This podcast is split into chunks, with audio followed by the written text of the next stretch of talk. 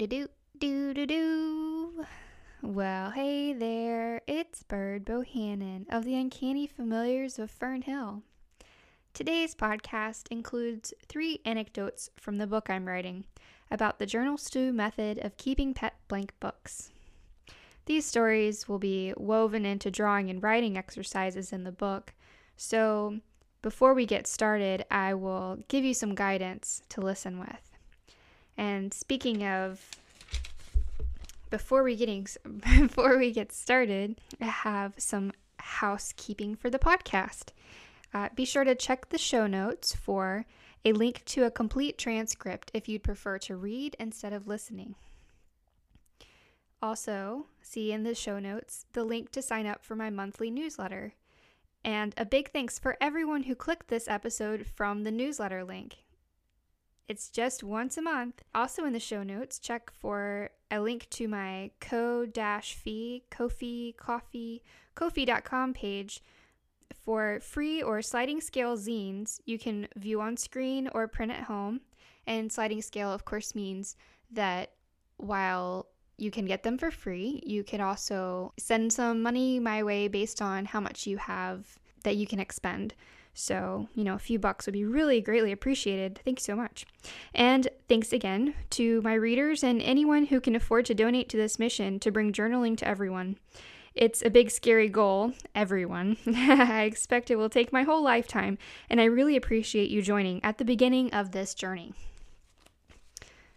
So, back to the proper intro. So, have you ever sat down to draw, finally ready to make marks on a blank page, and the blank page just stares back at you. You were ready to draw mentally and emotionally, but uh, you still had to decide what to draw, and that can be a major buzzkill. As you listen to these short stories from my life, you may notice each centers around knowing my drawing mission at the time or pivoting my drawing mission. I had prompts and exercises of my own creation, so when the opportunity was available to spend any amount of time in my blank books, the decision about what I'd do had already been made ahead of time. How can you prevent decision fatigue in your art practice? My favorite way is a simple list of what I want to be able to draw based on a bigger future illustration project. I will make a master list, and when I see one of the items in daily life, I will observe it very closely. Even if you do not draw at this time, the way that you observe should be that kind of seeing that we do when we draw from observation.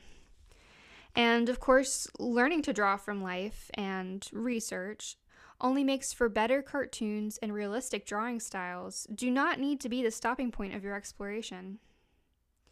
These stories do talk a lot about drawing from life, but drawing from life it does provide you a clear challenge where you can kind of check your math as you can make a definitive comparison not against somebody else's version of reality but just against reality to you know notice where the light and the dark areas are to notice the actual shape of the contours. Um, you know and that that ability to check your math is something that's less common when drawing from imagination. Thus it's a strengthener for imagination and illustrating stream of consciousness which is what I most prefer to do, is just draw.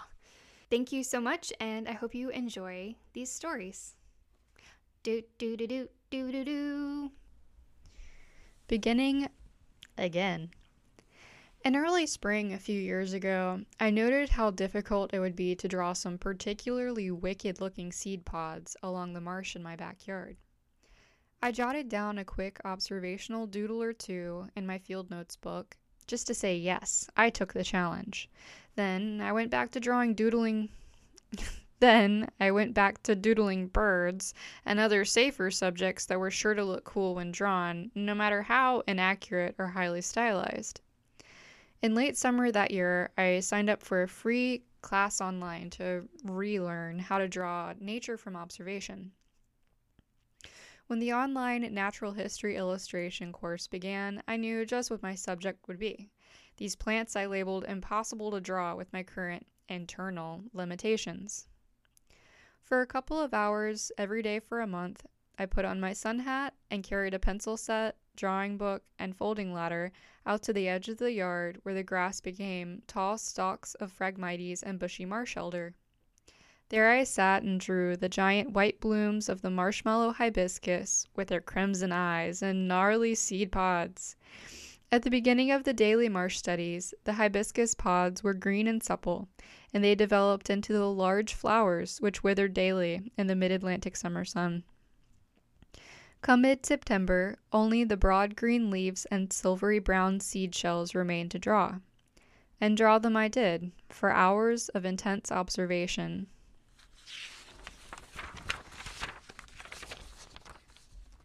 And accurate shading. Not only was it possible to draw these seed pods, it was now fun and rewarding to do so. That summer, I set out with the mission to use the online course as a framework for deadlines and personal accountability. However, my real goal was to be a student of my own knowledge. Previously, as a volunteer art facilitator, I taught others to draw better than the work displayed in my own sketchbooks.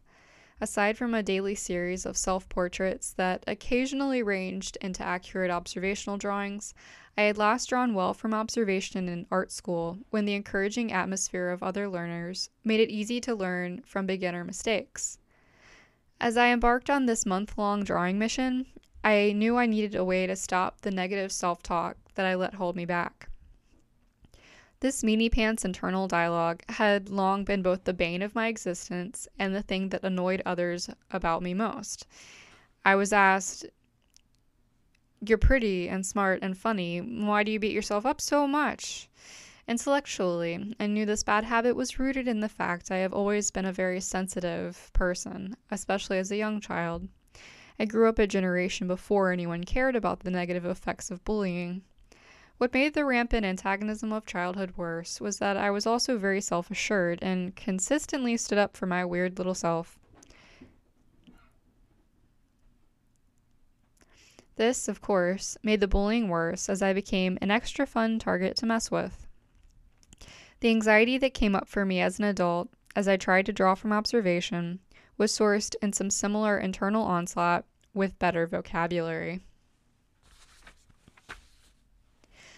I knew it was better to replace a bad habit rather than to try to stop it cold turkey, so I decided to listen to something that would interest that perfectionist part of me that just knew I was going to fail and that it would be embarrassing and why bother when there are other more important things to do.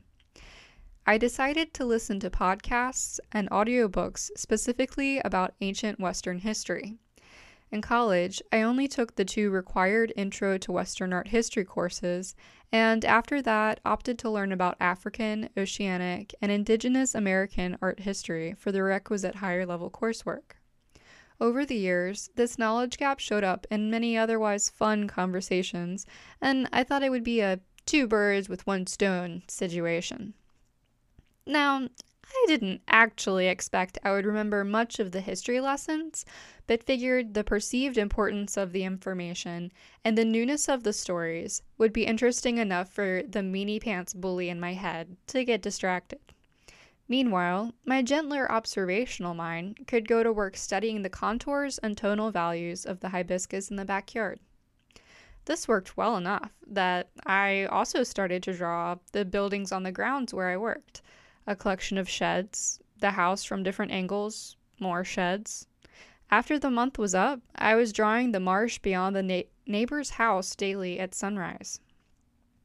With my intentions set clearly, I quickly and finally proved to myself what I knew all along. My missing puzzle piece was patience to focus and trust myself through the doubtful parts of the drawing process.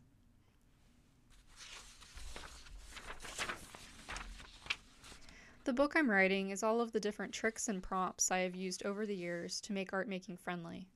No matter how much time you have to spare, you can fit daily acts of creativity into your life in a fa- way that feels worthwhile, even when it gets challenging. When something in art feels uncomfortable to me, I see that as a perfect opportunity to practice courage. This bravery and self confidence to face discomfort translates to other parts of your life. It takes courage to show up fully in this world. Drawing, writing is an exercise in being free. Don't stop. Once you get started, it's better not to stop, even if you only preserve a trickle of habit. Most of the tips and tricks in this book are things, as I said, you can do quickly enough to squeeze in something every day. When you draw and write daily, you keep your hand eye coordination and your faith and ability attacked. And your faith and your ability intact at whatever level you have time to preserve or enhance. The following anecdote is a cautionary tale. Years ago, when I was an art school student, I wrote a lot, freely poems, essays. I wrote using my computer, typing fast to keep up with my outpouring of emotions and thoughts. The newness of my mental agility and the intensity of the intellectual landscape I now had to play in, mostly self guided, had me in a constant state of expression. But I stopped drawing like I used to, as I was busy expressing myself in other ways. Once I realized I stopped drawing, I wanted badly to start again. When I approached my sketchbook with the intention of easily creating a picture, I found that it was painful to draw. The lines were tight, and I tried to be too accurate from just my imagination. I felt like I needed to loosen up or I would implode. The intrusive thoughts were nigh on strangling the same sense of freedom I had in my writing and singing and schoolwork. Whether due to emotional distraction or current skill level, it can physically hurt to try something when our expectations don't match our current ability reality. The way I got back into drawing, for fun and easy expression and to explain thoughts visually, was through exercises and guaranteed failure. When we get into a state of mind where everything we do looks like a failure, it becomes hard to step back and see what's working, to use witness perspective to understand what isn't quite right. The wounded ego gets in the way and just says, Nope, I will not do this, and you end up cleaning the house instead of drawing, or not pushing yourself when you're actually so close to the goalpost.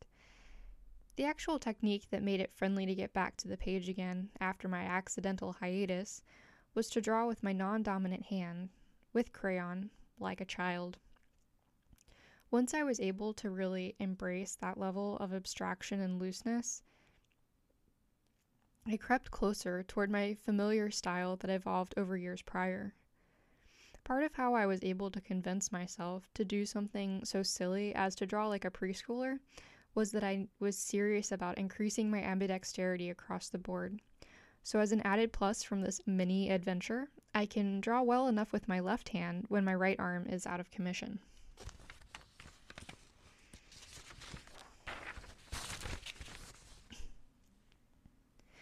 Years later, I see how harmful it has been to consistently lower my expectations to prevent disappointment in other areas of my life. In art, this approach is a useful means to begin again Purposeful failure is still perfectionism at work, but this trick of lowered expectations is at least a way to get started until you can clarify more appropriate goals. Whether to learn a technique or to work to psychologically affirm your current abilities before stomping off to the next level up, it's best to pick one battle at a time. But even that is easier said than done. In fact, the way I currently prevent my success is to try to do too much so that I get spread too thin to make maximum impact. My work quality suffers and does not get the positive response a more thorough approach would surely inspire. The focus required to plan and write this book is something I've never been able to do before now, and it is from following my own best advice and learning to listen to others that I can do this. If nothing else, I want you to be able to listen to your own best advice. I really believe we all know what's best for ourselves, and we just need to listen honestly to our quiet voices, even when it is hard to do that. The, exci- the exercises in this book I'm writing are the best way I have learned to turn up my intuition and focus on what really matters with a daily art practice. learning from kids. after college, I worked in a series of small manufacturing companies. I would come home tired from the physical work, but I made an effort during my evenings and weekends to draw, write, and make personal craft projects like jewelry or crochet. For several years, my only drawings were the naked ladies I drew daily as quasi self portraits. At some point, I decided I wanted an additional prompt to center the ragged edges of my perpetually troubled emotional landscape. I chose to draw circles within circles as meditatively as I could, a sort of knockoff mandala. I accepted the imperfections as a seismograph that could reveal my current level of imbalance. To achieve harmony, I chose to darken or leave blank different sections of my patterned circles and doodled additional designs with mindfulness and loving compassion toward myself.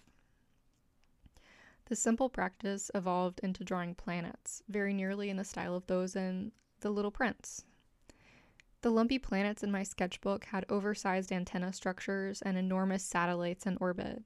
These illustrations inspired me to start drawing even more, again, and soon my journals were heavily illustrated in addition to the regular written goals and feelings. During this time, a lot changed for me in my close relationships, and my living conditions were not normal, to put it politely. I took an opportunity to get a more stable living situation in pursuit of my goal to learn to sail, and took my pens and ink and sketchbook with me. I wanted to improve my skills as an illustrator, so during this time, I started to draw obser- objects from observation just for the challenge. Anything was game. I would draw an observational doodle and then create many different versions of that object in a sort of translation, where each new drawing became the observed object in turn. Each sketch morphed into the next until finally a completely new object was rendered on the page.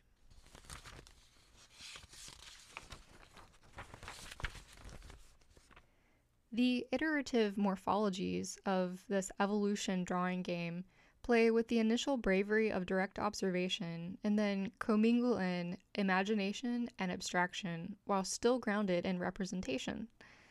I started to get seriously curious where my aesthetic came from. It was obvious that the same inspiration that moved me in other aspects of my life were at the core of my choices while drawing. I decided my primary inputs were post punk, low tech, DIY methods, ancient non Western art, tattoo and textile traditions, pottery decoration and abstract symbols, big history and the evolution of life on Earth, microbiology and self as superorganism, magic as practiced through the language of nature, self as nature, and validity of intuition, and literacy, human language, the modern uh, English alphabet, and illuminated manuscripts. Because I worked to understand the source of my inspiration, what I deemed as valid and purposefully impactful, what I deemed as valid and personally impactful, I can see those connections now and how they showed up in my work over time. For a few very focused years, I embraced the unseen landscape of my subconscious through a body of work inspired by the Flat Planets exercise. I got out of the habit yet again with my observational drawing, even as I improved my understanding of line through an abstract world I created called Bubble Space. These renderings were a combination of the line work and rules from the flat mandalas, the kinds of landscapes and worlds found in the abstract planet illustrations and mountain contours drawn in travel journals from trips out west. These bizarre yet cute drawings incorporated faceless, abstract creatures inspired by the strange, strange creature like shapes created with the evolution game. These mubbles had spots and stripes like birds, tribal tattoos, rocks, and pottery. I featured my bizarre creatures in carved linoleum block prints inspired by illuminated manuscripts. I gesture sketched simplified designs with a large brush and India ink on big sheets of paper. In my body, I internalized how it felt to make these large designs and translated the same energy with a small tip pen in my sketchbooks. I meditated and enjoyed the subconscious flow onto the paper as much as possible, whether in the company of others while they watched TV or by myself with the sounds of the wind and the tall marsh grasses outside my small studio. Through this practice, I gained so much confidence in the actual skills of pen and ink and my personal line language. But my partner's kids asked, Why don't I ever draw real things? When I encouraged them to draw from life or scenes from their imaginations, they often got intimidated or were hard on themselves. I realized I was doing the same thing to myself when I avoided observational drawing. I do think drawing is like riding a bike, but I also think a lot of people never learn to ride a bike in the same way that an adult commuting to work on a bike in the rain has to learn to ride their bike. If it was already getting hard for these young people to draw, then I needed to show them I could face the same challenges I put them up to. So I began to draw again from life. The kids were not always nice in their comments about my drawings. You know how it is. Children say the obvious things, and not as proper compliment sandwiches. I got better at my observational doodles and watercolor sketches and at taking jokes. I found the boundaries to what I was able to handle at that time and blossomed within the rules that determined my aesthetic. Later, I faced down my desire to write a children's book about the vocabulary of sailing. I saw that I would need to up my game to another level completely if I was going to illustrate the nuances of the story I wrote. With the mission to communicate ideas clearly and in an accessible manner for kids, I was able to get past the icky feelings of doubt that had held me back for so long. I was able to focus on my niche and learn from others in the supportive community of children's book makers. When the 2020 pandemic proved to be detrimental to people's mental health, I pivoted away from my children's book on sailing back to an older goal. Since I was a teenager dealing with my friend's death, my life's goal has been to bring people to art in the same way that my own journaling practice has helped me time and again with my own mental health challenges. Do, do, do, do, do, do, do. Thank you for listening to the stories. May you have courage and focus as you face your own blank page, and may you have humility and self love upon reviewing your new work. Many thanks, many thanks for listening. Awesome. So until next time, see ya from Bird and the Uncanny Familiars of Fern Hill.